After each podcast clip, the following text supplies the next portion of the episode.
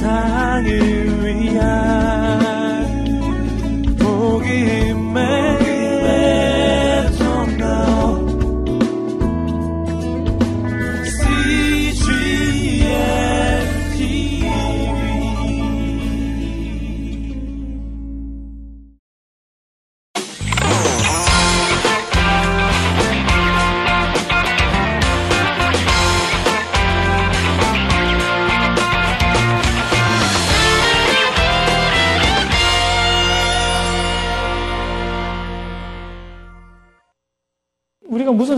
하면서 사는지를 제대로 깨닫, 는다고 하면은 참 우리가 구원의 문에 보다 더 다가가게 될 겁니다. 21장 3절 46쪽입니다. 21장 3절 그가 또 말했다. 몸을 떠나지 않고서는 정신이 내적 고요에 이를 수 없고 고요와 기도 없이 정신과 육체의 장벽을 허물 수도 없다. 몸을 어느 정도 절제해야 합니다. 예수 믿는 삶은요, 몸을 좀 절제해야 돼요. 먹는 것도 절제해야 되고, 입는 것도 절제해야 되고, 쓰는 것도 절제해야 되고, 여러 가지 절제해야 됩니다.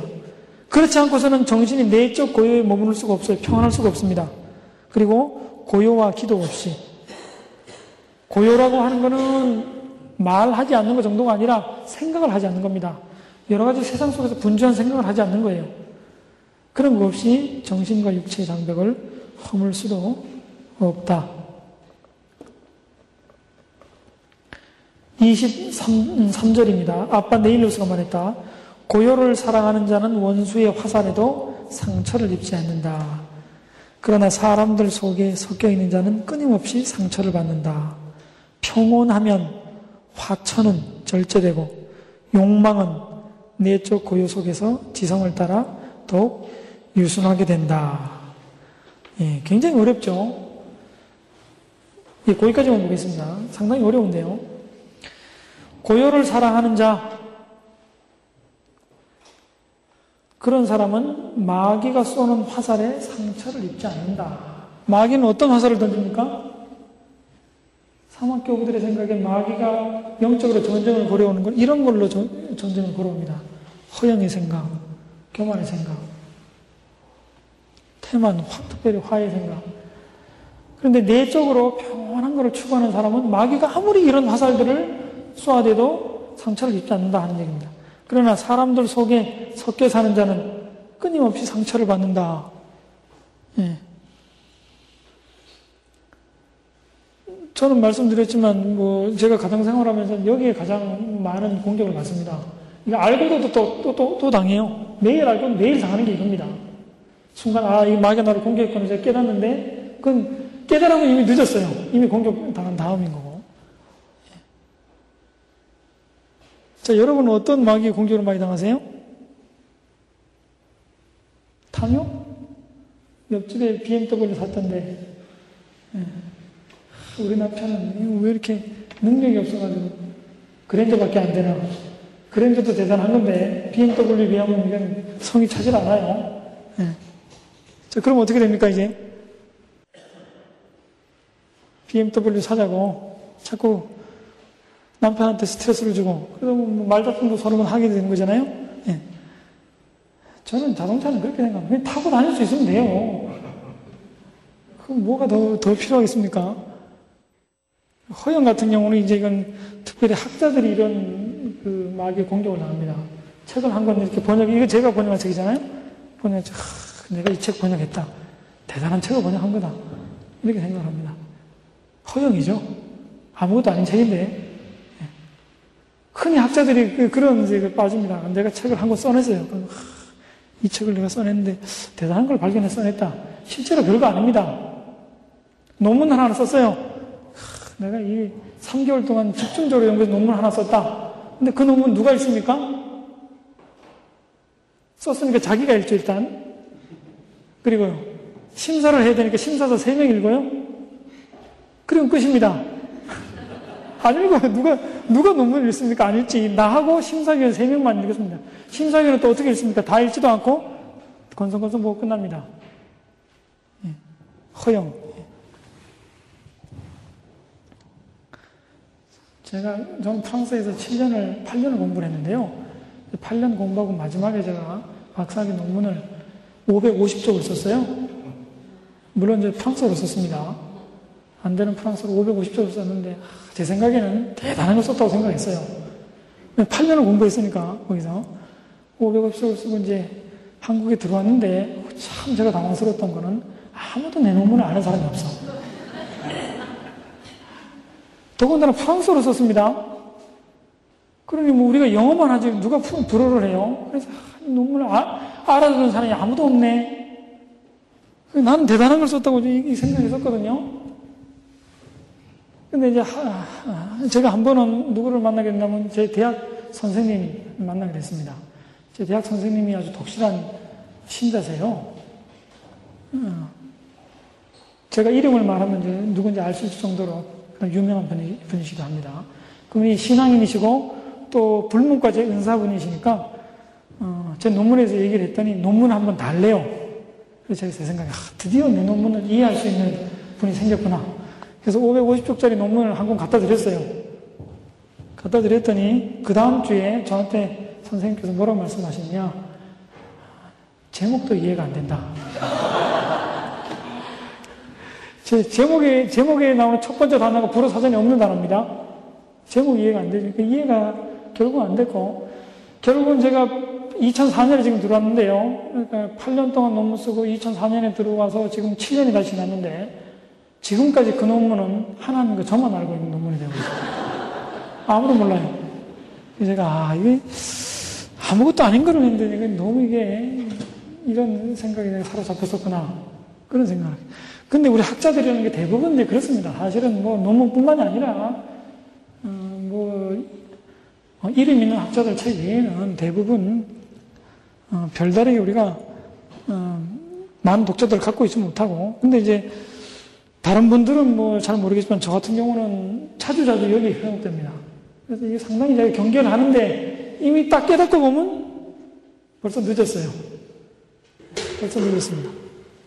근데 어쨌든 이제 어, 이 허영의 마귀에 사로잡혀 있다는 걸 아는 게 중요한 겁니다. 모르면 이길 수가 없어요. 그러나 알고 있으면 물리칠 수 있는 가능성이 생기는 겁니다. 그래서 자기를 아는 거, 사막교부에 있어서 자기를 아는 거는 이런 마귀들이 언제 자기를 공격하는가 그걸 아는 겁니다. 그럼 거기에 대처할 수 있는 거예요. 52쪽으로 넘어갑니다. 3절 아빠 아르세니오스는 평생 앉아서 손노동을 할 때에 흐르는 눈물 탓에 가슴에 천 조각을 걸쳐 놓았다고 한다. 사막 수도자들은 방에 앉아가지고 그냥 기도한 게 아니라요.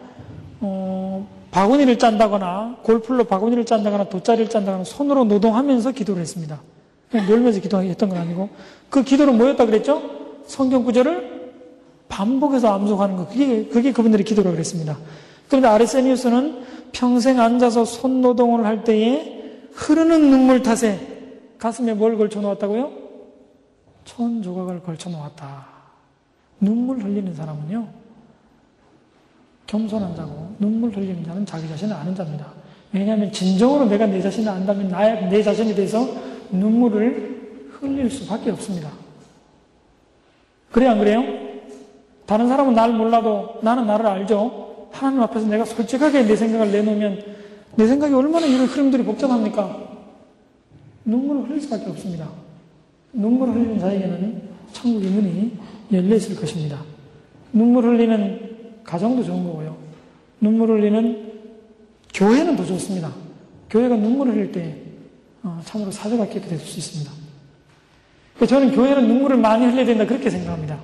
교회가 눈물을 많이 흘려줘야 사회가 깨끗해져요? 교회가 눈물을 안 흘리면 사회가 혼탁해집니다. 사회의 악이 어떻게 제거되겠어요? 사회의 악은 교회에서 흘리는 눈물을 통해서 그걸로 사회의 악이 제거될 수 있는 겁니다. 61조 45절 한 형제가 원로에게 이렇게 물었다. 원로들의 말씀을 들은 대로 내 영혼은 눈물을 갈망하지만 눈물이 나오지 않아 고통스럽습니다. 어떻게 해야 할까요? 원로가 그들에게 말했다. 이스라엘의 아들들은 40년이 지나서야 약속의 땅에 들어갔네. 눈물은 약속의 땅이지. 그대가 거기에 도달한다면 싸움을 더 이상 두려워하지 않을 걸세. 사실 하나님은 우리의 영혼이 애통하기를 바라신다네. 우리의 영혼이 약속의 땅에 들어가도록 하기 위해서라니. 마음이 가난한 자는 복이 있나니 뭐라 그랬죠?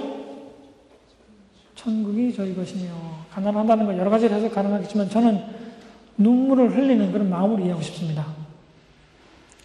눈물 흘리는 자에게 하나님께서 천국의 문을 열어주실 것입니다. 63절 아니 미안합니다. 51절입니다. 63쪽에 51절 눈물을 흘리는 것은 좋은 것이면 반면 웃는 것은 너무 안 좋은 거예요. 그래서 누군가 젊은 수도자가 웃는 것을 보고 그에게 말했다. 웃지 말게. 그대가 지금 웃는 것은 하나님에 대한 두려움을 그대에게서 멀리 하기 때문이야. 우리하고는 참 다른데요. 오늘날 우리는 유머스러운 사람들 굉장히 좋아하죠. 네, 설교할 때도 심지어 성도들은 유머를 쓰는 목사님들을 좋아해요. 강의할 때도 유머를 쓰면 좋아하고, 그래서 서로 웃으면 좋다고 생각합니다. 근데 사막교부들은 정반대로 생각했어요. 웃으면 안 돼요. 미소를 띠는 건 괜찮습니다. 그래서 어떤 사막교부는 뭐라고 말했느냐? 누가복음 6장 25절을 인용하면서 화 있을진저 이제 웃는 자여 너희가 예통하며 울리로다. 이걸 인용하면서 폭소하지 말아야 된다. 큰 소리를 막 터트려서 웃는 의심 그런 거 웃지 말아야 된다. 그렇게 얘기를 했습니다. 사막적으로 어떤 독특한 삶을 보여주는 그런 대목이고요. 55절 어떤 거룩한 분이 함부로 말하는 것에 대해 말했다. 함부로 말하는 것은 건조한 바람 같아서 수도자의 열매를 파괴한다. 함부로 말하는 것은 번역은요, 혹은 쉽게 말하는 것이라고 번역할 수도 있습니다. 너무 편하게 말하는 것, 그렇게 번역할 수도 있어요. 우리가 막 내뱉는 말들 있죠? 그런 거 굉장히 위험한 것이다. 기독교인의 덕의 열매를 파괴한다는 겁니다.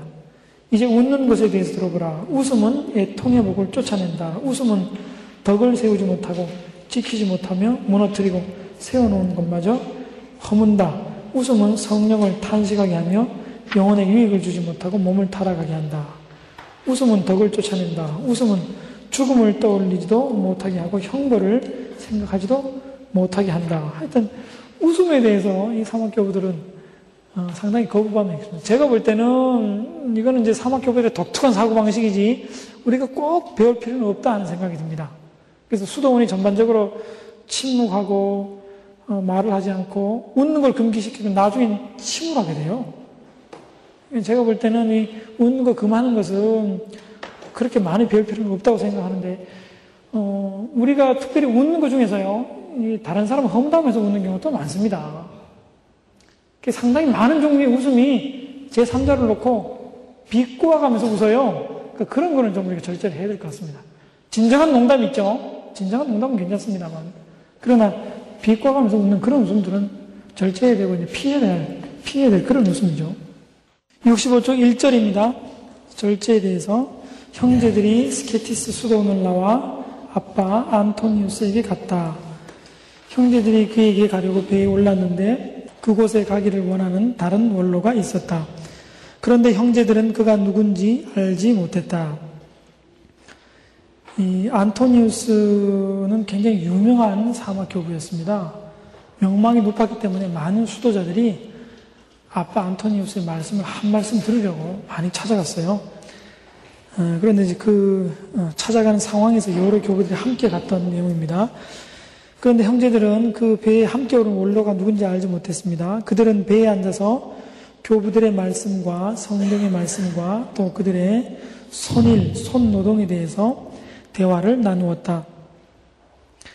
그러나 그 원로는 침묵했다. 그들은 항구에 도착하고 나서야 그 원로도 아빠 안토니우스에게 가려 한다는 것을 알았다. 원로와 형제들은 안토니우스를 만났다. 안토니우스는 형제들에게 말했다. 그대들에게는 이 어른이 좋은 동행자였겠구만. 그리고 그는 원로에게 좋은 형제들과 함께 계셨군요. 라고 말을 했다. 그러자 원로가 안토니우스에게 말했다. 그럼요. 좋은 형제들입니다. 그런데 그들의 거처에는 문이 없어요. 원하는 자마다 그들의 마구간에 들어가 당나귀를 풀어가지요. 원로가 이렇게 말한 것은 그들이 입에서 나오는 대로 말했기 때문이었다. 예, 이 사막교부들은 언어의 침묵에 대해서 굉장히 강조를 했습니다. 입에서 나오는 대로 쉽게 말하고 함부로 말하고 하는 거 어, 그런 것들이 우리 마귀에게 틈을 준다고 생각을 했기 때문입니다. 66페이지 넘어가서요. 7절 아빠 아가토는 3년간 조약돌을 입에 넣고 있었다고 한다. 아까 말씀드렸죠. 그런 후에야 그는 침묵을 지키게 되었다. 어, 지금 여기서 말하는 침묵은 언어적 침묵뿐만이 아니라 내적인 침묵을 말합니다. 입에 조약돌을 놓고 3년을 지내니까 말도 덜하게 되고 생각으로도 마음으로도 어, 혼란스럽게 되지 않게 되었다. 내적 고요에 이른 것을 어, 두고 지금 하는 말입니다. 67쪽 9절요. 한 원로가 아빠 아킬라스에게 갔는데 그가 입에서 피를 뱉어내는 것을 목격했다. 원로가 물었다. 사부님, 어찌된 일이십니까? 아빠 아킬라스가 말했다. 그건 나를 고통스럽게 한 형제의 말이라네. 나를 굉장히 고통스럽게 했습니다. 화나는 말을 한 거예요. 근데 왜 피를 뱉어냈냐? 그 말을 돌려보내지 않으려고 애썼고 화를 내요 말아요? 내가 모욕을 받았는데 화를 내지 않으려고 예를 썼습니다. 하나님께 기도하여서 그 어, 내게서 그 말을 거두어 달라고 했네. 그랬더니 그 형제가 나한테 아주 고통스럽게 한 말, 그 말이 피가 되어 내 입에 고였네. 그것을 뱉어낸 것이라네. 나는 평화롭고 고통을 잊었다네. 이 아킬라스 교부는 그 형제를 용서했겠습니까? 용서하지 못했겠습니까? 용서한 것이죠. 어떤 사람에게 용서하여 달라고 기도하면 저는 용서했다고 생각해요. 왜냐하면 정말 화나는 사람은 용서하게 해달라고 기도를 못합니다. 우리가. 어떤 사람이 나한테 잘못을 했어요. 진, 진, 진짜 화가 나잖아요? 그럼 기도 속에서 하나님 그 사람 용서하여 주십시오 이런 기도가 안 나옵니다. 제가 그런 경험이 있어요. 그런 기도 못 하겠더라고요. 기도가 안 나와요. 근데 벌써 하나님 용서해 주십시오라고 용서할 수 있는 힘을 주십시오라고 기도한다는 거는요. 상당 용서가 어, 되었다고 용서를 해 주는 것이라고 저는 그렇게 생각합니다.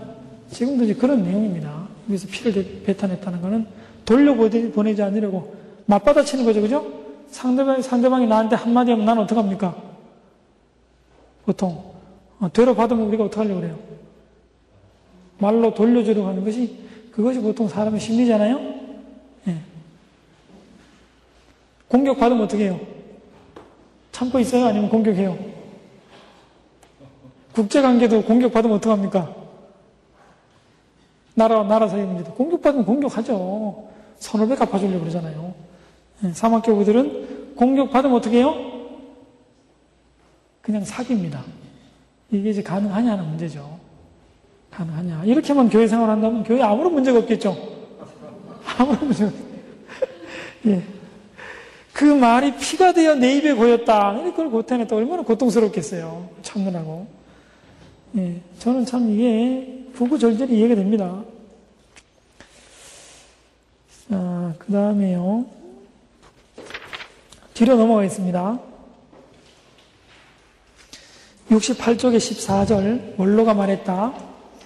내가 즐거움을 없애버리려는 것은 화처에 대해 핑계거리를 없애기 위해서다.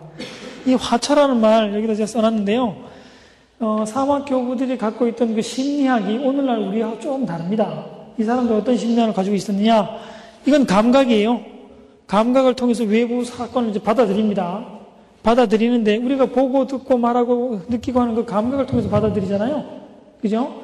받아들이는데 우리 마음의 한 구석은 화를 내는 부분이 있어요. 그걸 화차라 그럽니다. 여기서 화가 치밀어 오릅니다, 이제. 그 다음에 욕처는 뭐냐면 욕망이 자꾸 솟아나는 부분이 있어요. 이건 즐거움을 충족시켜줘야 돼요. 자꾸 즐거움을 충족시키도록 부축입니다. 그런 부분이 하나가 있습니다.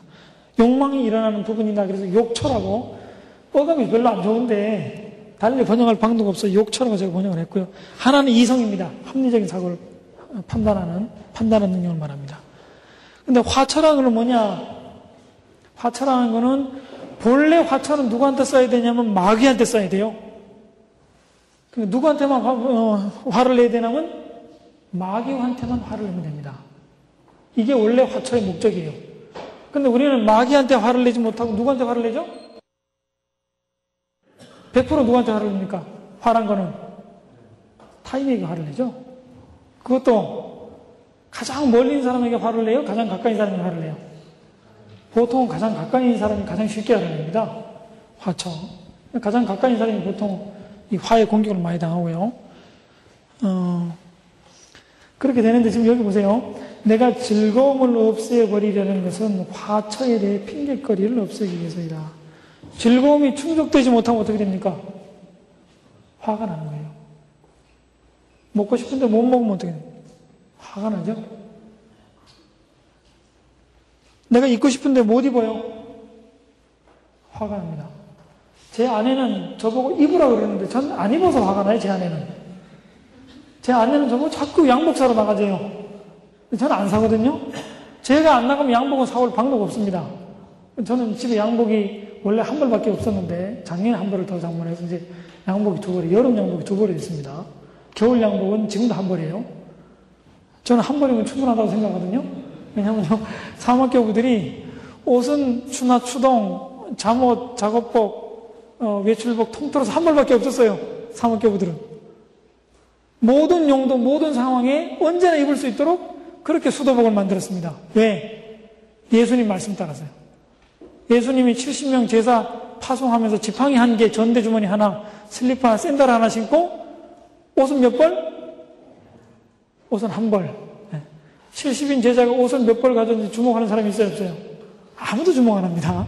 근데 누가 주목했냐면 사막교부도 주목했어요. 옷은 몇 벌 입어야 되느냐? 옷은 몇 벌 갖고 있어야 되느냐? 아무도 기독교인들이 거기에 질문 안 하는데 이 사막교부들은 옷은 몇 벌? 한 벌이다. 왜? 예수님이 한 벌 오시면 된다고 그랬으니까.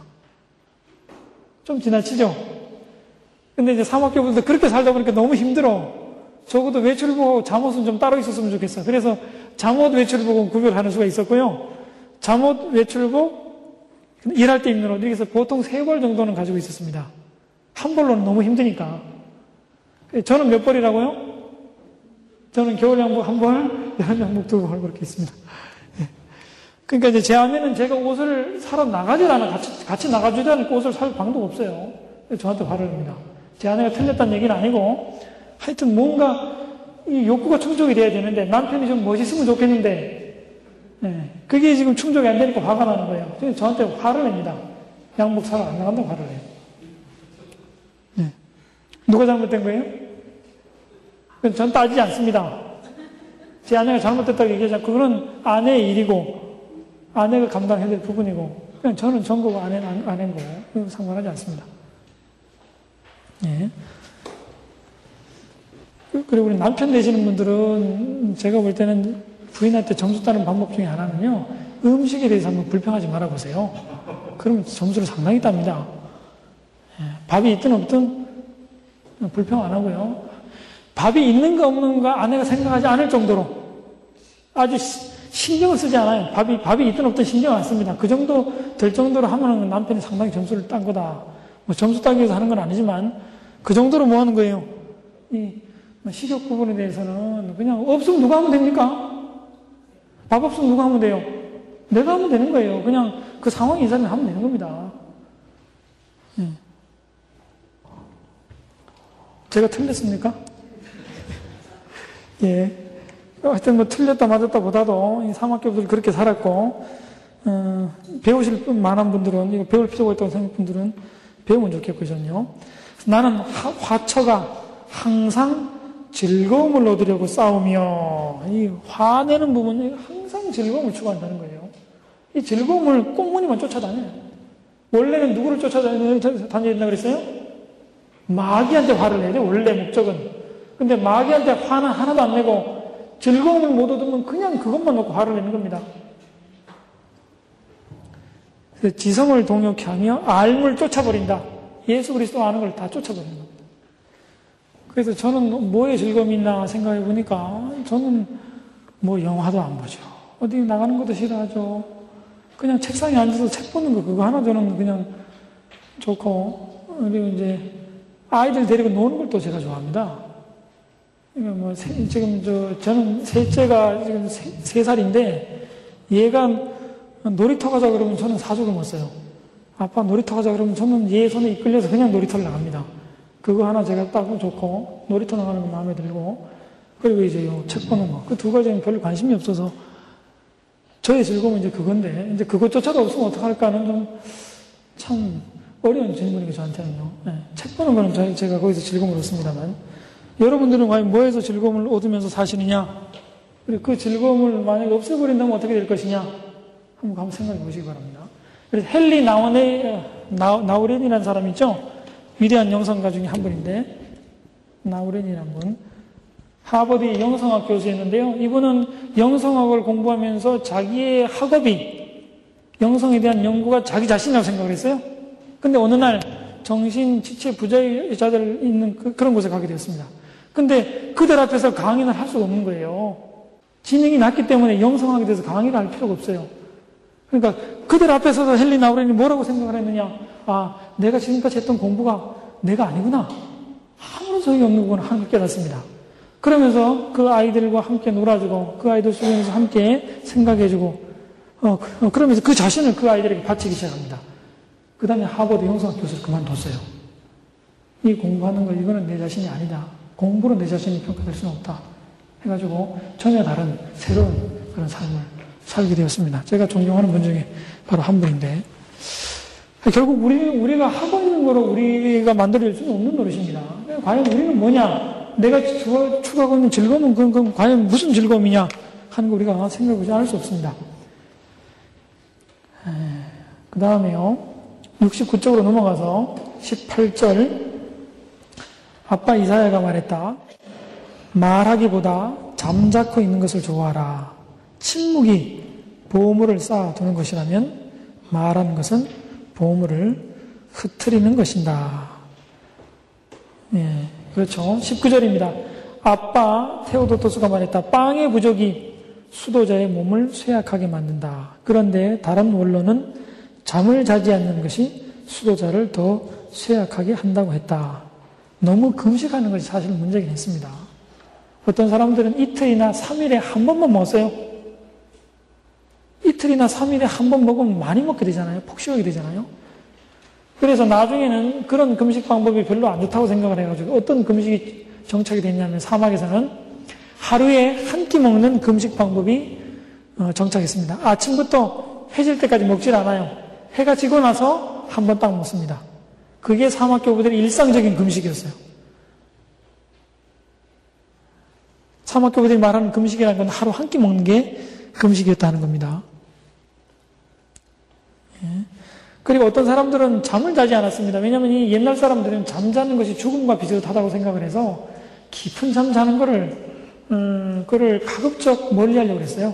근데 잠을 못 자면 사람은 어떻게 돼요? 음, 그냥 깨어있을 때도 비몽사몽간 헤매게 되잖아요.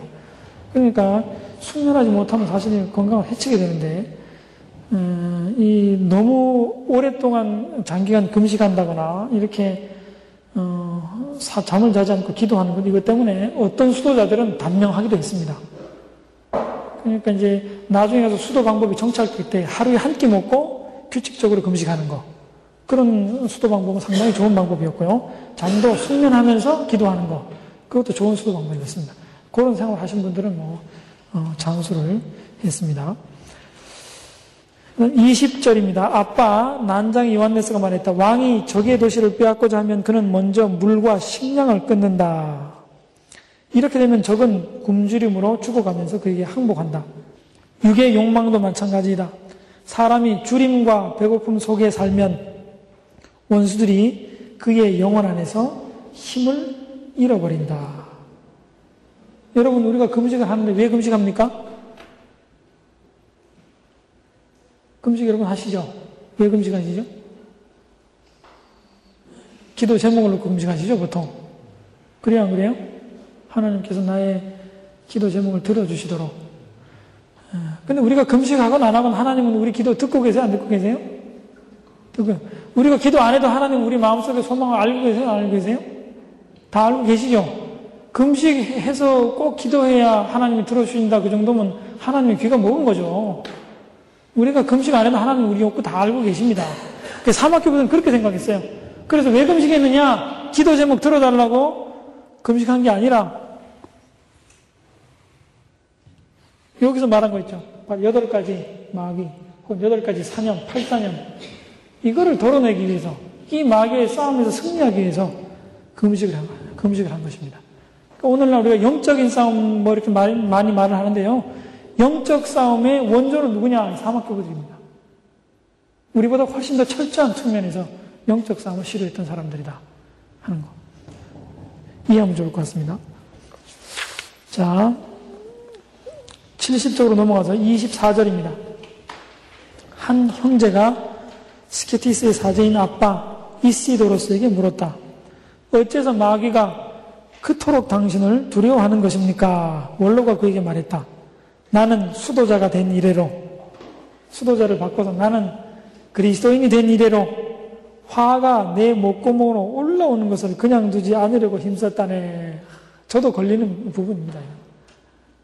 예. 화가 여기까지는 올라오는데 그 다음 나와요 안 나와요? 지금 이분 말은요 뭐라 그러냐면 화가 여기까지는 올라옵니다. 근데 넘어오지는 못해요. 그렇게 하려고 노력했다는 거예요. 그러니까 말을 합니까 안 합니까? 화난 상황에서 상대를 공격해야 하네요. 안 합니다. 예.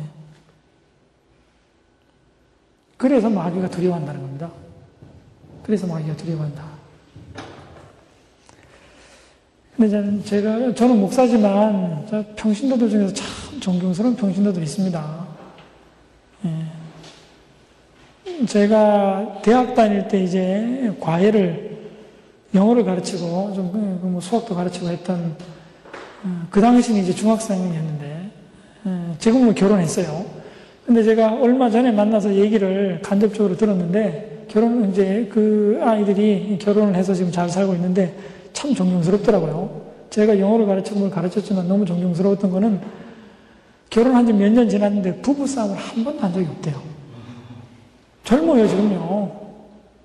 뭐, 저하고는 차이가 많이 나니까. 그런데 부부싸움을 한 번도 지금까지 한 적이 없다. 그래서 저는 그 남편은 본 적이 없지만 참 마음으로 존경을 하고 제가 영어를 가르쳤던 그 아이 굉장히 존경을 합니다. 그 부분에서는. 부부싸움 한 번 없이 지금까지 왔다 하는 참 존경스럽습니다. 네, 알고 보면 우리 신앙생활 하는 많은 사람들 중에서 이미 이렇게 사막교보다 비슷하게 살아가는 사람들이 있어요. 그죠? 아마도 여러분도, 어, 그 중에 한 분이 아닌가 그렇게 생각을 합니다만. 자, 25절 넘어가겠습니다. 아, 25절 아니고 26절입니다. 아빠 카시아누스가 말하기를 수도자들의 지도자가 된 아빠 요한네스가 40년 전부터 아주 외진 사막에서 살던 아빠 아르세니우스를 찾아갔다고 한다. 그는 아빠 아르세니우스를 깊이 사랑하였고 그래서 스스럼 없이 그에게 물었다. 어떤 사람도 쉽게 성가시게 굴지 못할 만큼 이렇게 오랫동안 물러나서 살았으니 무엇을 이루었는지요? 그가 말했다. 내가 물러나서 산 이래로 태양이 내가 먹는 것을 본 적이 없지요. 뭐 했다는 얘기입니까? 태양이 먹는 것을 본 적이 없다는 얘기는 매일 뭐 했다는 얘기예요? 매일 금식했다는 얘기입니다. 태양이 지고 나서 그 다음 한 끼 먹는 게 그게 금식이라 고 그랬잖아요. 하루에 한 끼 먹는 게 금식이라 고 그랬죠. 태양이 지고 나서야 먹었습니다. 계속 금식을 오랜 기간 동안 해온 겁니다. 그런데 그 말을 받자 아빠 요한네스가 말했다. 내가 화냈는 것도 태양이 본 적이 없습니다. 그러니까 여러분, 이렇게 평생을 금식하는 것보다는 평생을 화 안 내는 것이 사실은 더 훌륭한 거죠. 그래, 안 그래요? 75페이지 47절입니다.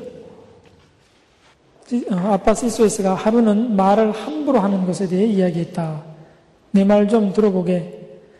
서른 해 동안, 30년 동안 나는 내 죄에 대해서 더 이상 하나님께 빌지 않았지만 이런 기도를 올리고 있다네. 주 예수 그리스도시여 내 혀에서 나를 지켜 주십시오. 이 기도를 몇 년 동안 드렸다고요? 30년 동안 이 기도를 드렸어요. 주 예수 그리스도시여 내 혀에서 나를 지켜 주십시오.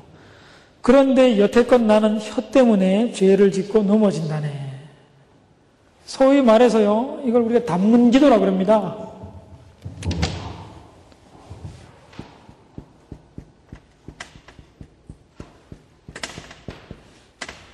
단문 기도는 뭐냐면 성경에 나오는 한 문장으로만 기도하는 거예요. 그걸 단문 기도라 그래요.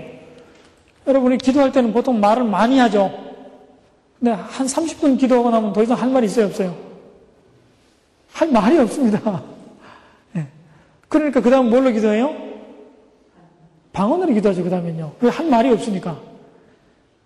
근데 사막교부들은요, 한 문장 가지고 계속 반복해서 하루에 100번이고, 어, 1000번이고, 뭐, 2000번이고, 같은 문장을 계속 반복하기 때문에 계속 기도할 수 있습니다. 쉼 없이 기도할 수 있어요.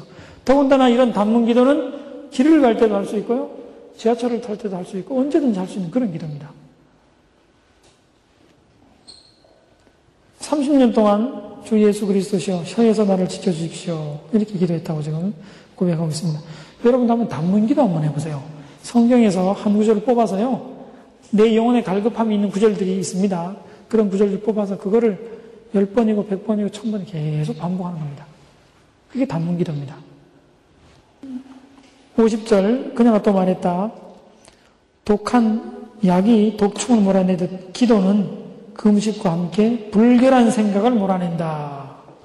기도가 뭘 몰아낸다고요? 불결한 생각, 사념들을 몰아낸다. 기도가 하나님 말씀, 예수 그리스도의 말씀으로 하는 기도이기 때문에 그런 겁니다. 내 욕망을 아뢰면요, 내 욕망을 아뢰면 아랠수록 욕망에 덫에 걸려요. 거기 집착하게 됩니다. 그래서 어떤 면에서는 우리가 제목 기도도 해야 됩니다. 왜냐하면 제목 기도를 통해서 기도가 응답되고 또 기도하고 기도 응답되고 그러면서 하나님 살아계시다는 것을 우리가 알 수가 있어요. 그러나 어느 정도 단계에 올라가면은 욕구를 아뢰는 기도보다는 오히려 성경 말씀을 가지고 기도하는 게 더 좋은 겁니다.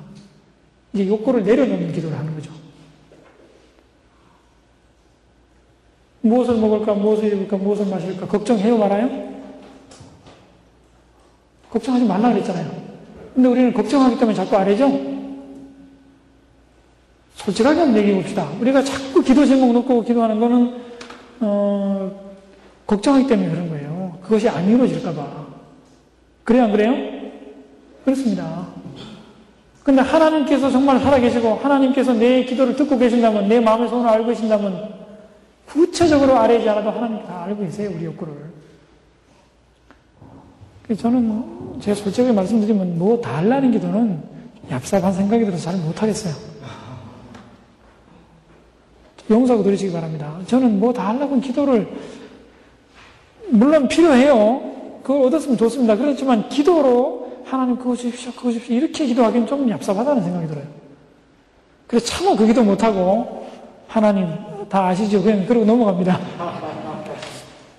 그 달라고 구체적으로 기도를 못하고 그냥, 예수 그리스도시여, 불쌍히 여겨주십시오. 그 욕구가 이루어졌으면 좋겠지만, 이루어지든 안 이루어지든 그게 문제가 아니에요. 그냥 하나님, 예수 그리스도를 통해서 저를 불쌍히 여겨주십시오. 그것도 단문 기도입니다. 그걸 계속 반복. 그럼 하나님 다 알아해 주시겠지 하는 그 확신이 있어요. 77쪽에 61절입니다. 원로가 말했다. 사자는 강하다. 그러나 배를 채우려다 덫에 걸려 모든 힘을 잃어버린다. 이 배라는 것은 식욕뿐만 아니라 욕망을 상징합니다. 그죠? 욕구를 말. 이거를 충족시키려 하다 보면 어떻게 돼요? 마귀의 덫에 걸려버리는 겁니다. 그러면 욕처란 거는 근본적으로 무슨 목적으로 만들어졌느냐? 하나님께서 욕처를 만들어줄 때는 하나님을 갈망하도록만 만들어주신 거예요. 근데 우리는 하나님을 갈망하지 못하고 대신 뭘 갈망합니까? 세상의 것을 바라요. 욕구가 왜곡돼 버린 거예요. 그래서 문제가 생기는 겁니다. 욕구가 실현되지 못하면 어떻게 된다 그랬어요? 일단 슬퍼하죠. 슬퍼. 또 뭐합니까? 화를 냅니다. 제 둘째가 4학년인데 주말에 컴퓨터를 못하면 굉장히 슬퍼해요. 저는 아주 그것 때문에 괴롭습니다. 그래서 아예 얘 머릿속에서 컴퓨터를 어떻게 지워버릴까? 전작으로 말하죠. 게임을 어떻게 지워버릴까? 주말에 그거 못하면 안절부절 못해요. 욕구가 충족이 안 되니까 슬퍼하는 그 아이를 보면서 그러니까 욕구가 충족되지 않았기 때문에 걔는 슬퍼하지만 저는 걔가 슬퍼하는 모습을 보고 슬퍼합니다. 아, 부모로서 뭔가 잘못했다 싶어가지고요. 다른 거를 바라도록 만들어줬어야 됐는데 그걔 욕구를 그렇게 제가 만들어준 셈이거든요. 이 문제를 어떻게 할 것이냐. 결국 우리 인생의 문제라는 건 결국 욕망의 문제고요. 즐거움의 문제고 다 그런 겁니다. 뭐를 즐거워하고 뭐를 욕구하고 여기서 인생의 사회의 모든 문제들이 다 발생하는 거잖아요. 더 나아가서 저는 우리나라 교육 문제를 사람들이 많이 얘기하지만 우리나라 교육 문제는 해결 방법이 없습니다. 어떠한 교육 제도가 만들어져도 해결이 안 돼요. 왜 해결이 안 되느냐? 부모가 자식에 대한 욕구가 지나친 게 우리나라입니다. 어떻게 해서든 개를 공부시켜가지고 뭐 하려고 그래요? 좋은 학교 보내려고 그러잖아요. 저는 프랑스에서 공부를 했는데 프랑스에는 학원이 없습니다. 학원이 존재하지 않아요. 그 말은 뭐냐면은 프랑스 부모들은 공부는 어디서 공부는 어디서 해야 된다고 생각하면 학교에서 하는 걸 충분하다고 생각합니다. 학교에서 공부를 못 가르치면 안 돼요. 학교에서 반드시 공부를 가르쳐야 되고 학교 공부로 충분하다 그렇게 생각을 해요. 자기 돈 들여 가르치는 거는 그거는 어, 사치라고 생각을 하고요. 돈이 많은 사람들도 과외를 안 시킵니다. 그래서 학원이 존재하지 않아요. 그러니까 교육 문제가 우리보다 훨씬 덜 하고요. 여러 가지 그런 문제들이 생기지 않습니다. 근데 우리는 왜, 왜 학원이 많아요? 결국 누구의 욕구예요? 부모인 나의 욕구입니다. 그것 때문에 해결이 안 되는 거예요. 우리나라 교육제도는 어떤 제도를 들여다놔도 수술이 안 되고요. 뭐를 고쳐야 되느냐? 부모의 마음을 고쳐야 돼요. 부모의 마음을 누가 고칩니까? 교육부 장관이 고쳐요? 목사님이 고치는 겁니다. 예수님께서 고쳐주시는 거예요. 기도를 통해서 욕구를 덜어내야 되는 겁니다. 방법이 없어요.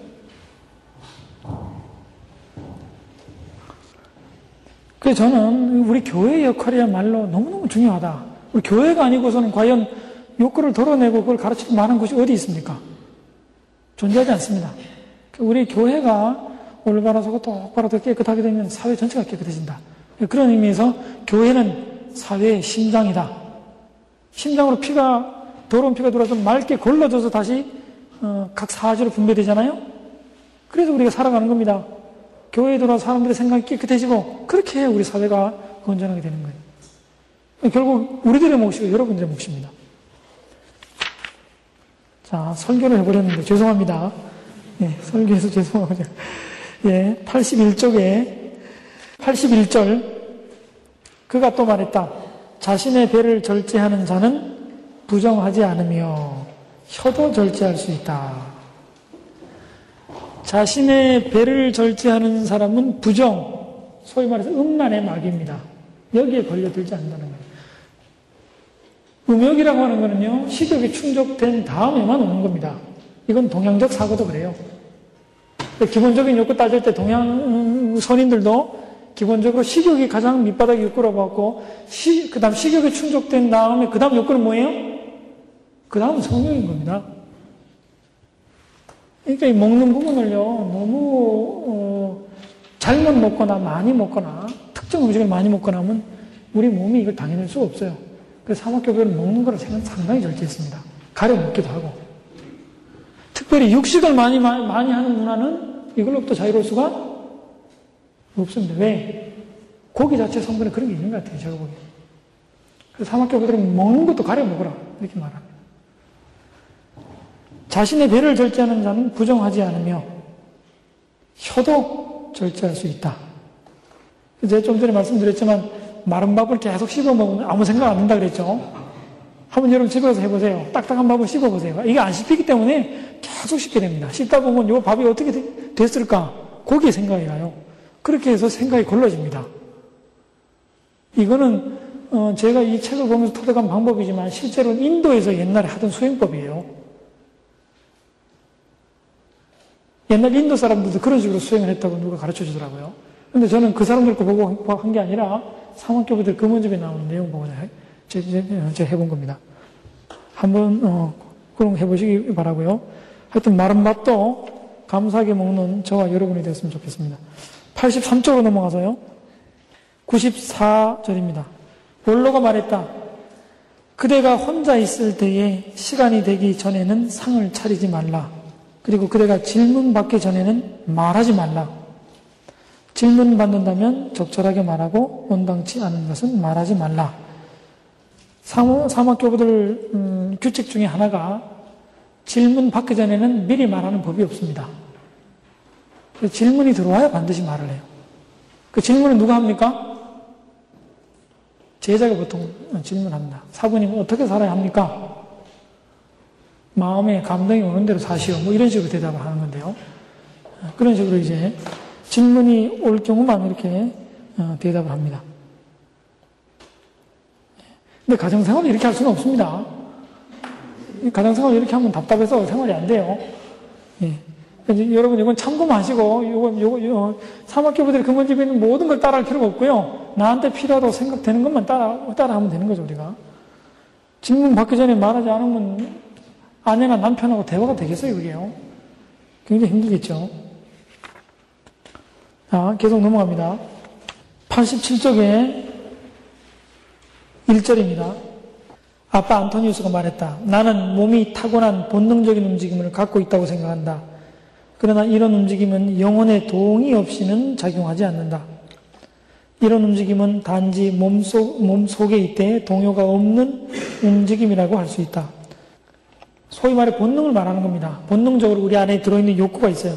근데 영혼이 거기에 동의해버리면 이제, 어, 그런 본능이 발현이 되는 것이죠. 두 번째로, 다른 움직임도 있는데 음식과 음료로 영양을 섭취하고 몸을 데우는 것에서 온다. 먹는 걸 지금 말하는 겁니다. 먹는 거에 따라서 우리가 동요하는 부분이 달라질 수 있다는 얘기예요. 육식을 많이 하는 자는요, 화도 쉽게 냅니다. 정육에 사로잡힐 가능성이 많아요. 그리고 채소를 육식보다 많이 섭취하는 자는 상대적으로 화를 낼 가능성이 덜 합니다. 여러분 살펴보세요. 주변의 분들 살펴보시고 스스로 한번 집에 가서 테스트 해 보세요. 내가 채소를 일주일 동안 먹고 내가 화를 얼마큼 내나. 그 다음, 어, 그 다음 육류를 먹고서 계속 일주일 먹고 하면 내가 어떤 반응을 하는지 체크해 보시기 바랍니다. 이거는 사막교부들의 말이기도 하지만 현대 영양학자들의 말이기도 해요. 현대 영양학자들이 말하면 어떤 영, 어, 영양분이 우리 몸속에 들어오냐에 따라서 반응이 달라집니다. 우리 몸의 반응이. 산만 하고, 주의가 산만 하고 공부 잘 안 하고 이렇게 굉장히 정신이 어지러운 아이들은 인스턴트 식품을 많이 먹은 아이들 중에 그런 아이들이 많아요. 그런 아이들은 집에서 엄마가 채소를 요리를 많이 해주면 조금 성격이 바뀝니다. 다른 움직임도 있는데 음식과 음료로 영양을 섭취하고 몸을 데우는 곳에서 온다. 이것으로 뜨거워진 피가 몸을 자극해서 움직이도록 한다. 이 때문에 사도 바울은 술 취하지 말라.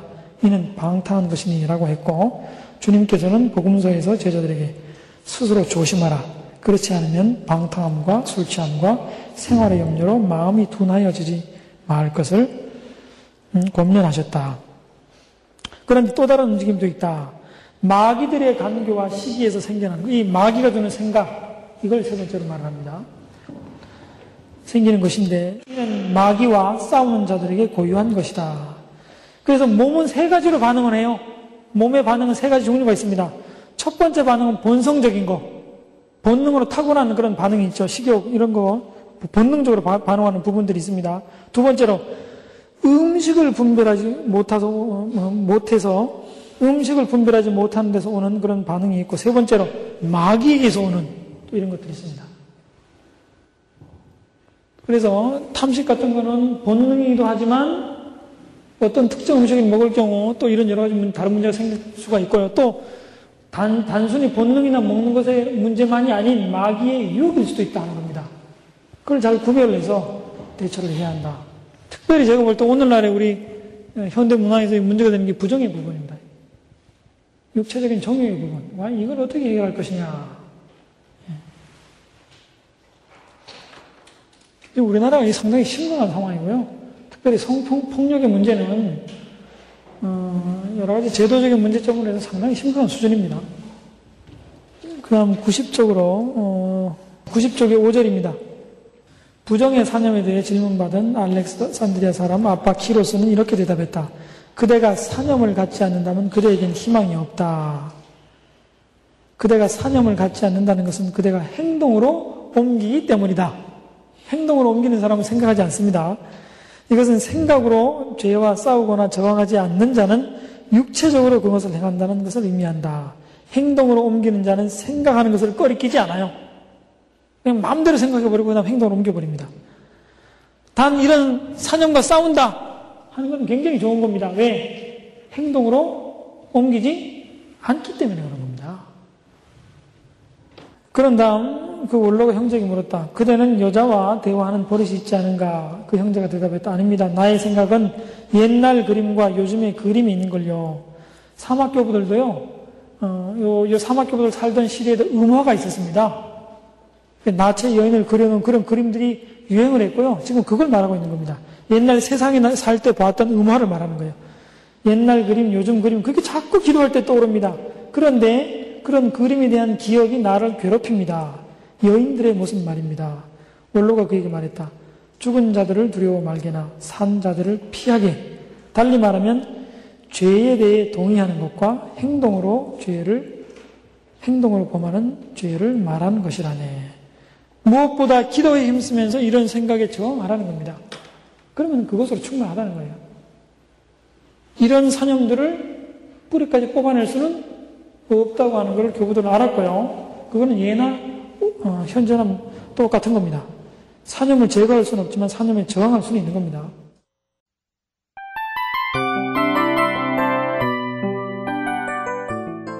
이 프로그램은 청취자 여러분의 소중한 후원으로 제작됩니다.